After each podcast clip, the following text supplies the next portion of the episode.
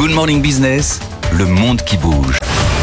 Benahouda, dans le nord de l'Inde, le mouvement paysan s'appuie sur des étudiants pour poursuivre et amplifier sa mobilisation.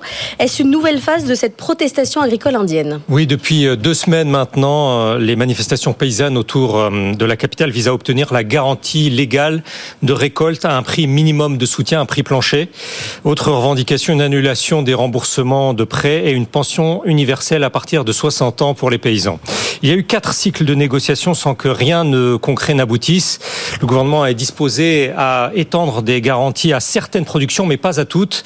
Euh, la dernière offre, offre porte sur cinq cultures avec des contrats à cinq ans. Ça reste insuffisant aux yeux des négociateurs agricoles. La mobilisation s'est durcie par endroits depuis le décès euh, mercredi dernier d'un agriculteur de 22 ans dans des échauffourées avec les forces de l'ordre. Son cortège tentait de rejoindre New Delhi. Euh, ce sont des milliers d'autres jeunes qui aident les protestataires à poursuivre le mouvement. Ils se chargent d'abord de la logistique et ce sont souvent des étudiants dont le cursus n'a pas grand-chose à voir avec euh, l'agronomie. L'un d'eux juge qu'il en va de la sauvegarde de l'économie agraire de tout le pays. Certaines analyses en Inde insistent plutôt sur le caractère régional de l'agitation agricole dans le Punjab et l'Ariana, euh, au nord de la capitale. Alors le, le directeur de la recherche d'un gestionnaire d'actifs indien relève que ces deux États ont énormément bénéficié, je cite, des programmes publics de prix plancher pour le riz et pour le blé. Mais à mesure que l'offre nationale augmente et donc l'autosuffisance, la garantie se justifierait moins du point de vue de l'État fédéral. Euh, L'issue envisageable serait à présent de favoriser des céréales qui nécessitent nécessite moins d'eau et donc a priori moins d'aide publique.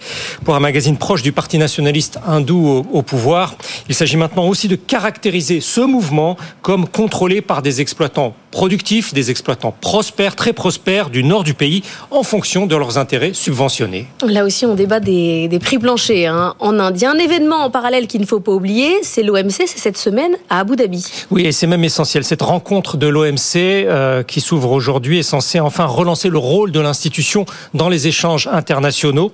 Mais pour toute une partie de l'Inde, dont ce mouvement agricole, elle forme l'occasion de resserrer les rangs face aux requêtes extérieures de libéraliser l'économie indienne.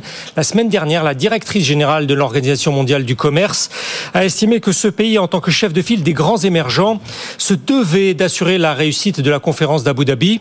Dans un entretien à un journal économique de Bombay, elle a jugé qu'aux côtés du Brésil et de l'Afrique du Sud, l'Inde peut y obtenir des résultats positifs sur l'agriculture et sur la pêche, sauf que ces dernières heures, ce n'est absolument pas dans l'optique du mouvement mobilisé autour de Delhi.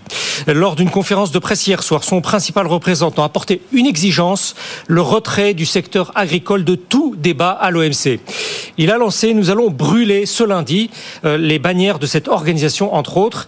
L'argument avancé est que ce seraient les mesures d'ouverture de cette institution qui affecteraient les revenus des agriculteurs indiens. À moins de deux mois maintenant des élections législatives, le gouvernement de Narendra Modi se fait fort de ne rien céder à Abu Dhabi face aux pays développés quant aux garanties traditionnelles aux agriculteurs et aux pêcheurs. Et New Delhi va plaider euh, aujourd'hui et dans les prochains jours des règles permanentes dans son sens pour le stockage national de céréales alimentaires.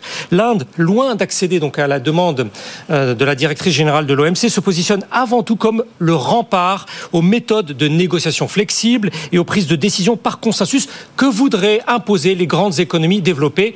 Une journaliste d'une des régions mobilisées parle ainsi d'unité indienne dans la résistance à ces politiques de libéralisation. Merci beaucoup Benahouda. Le monde qui bouge, c'est à retrouver en replay et en podcast.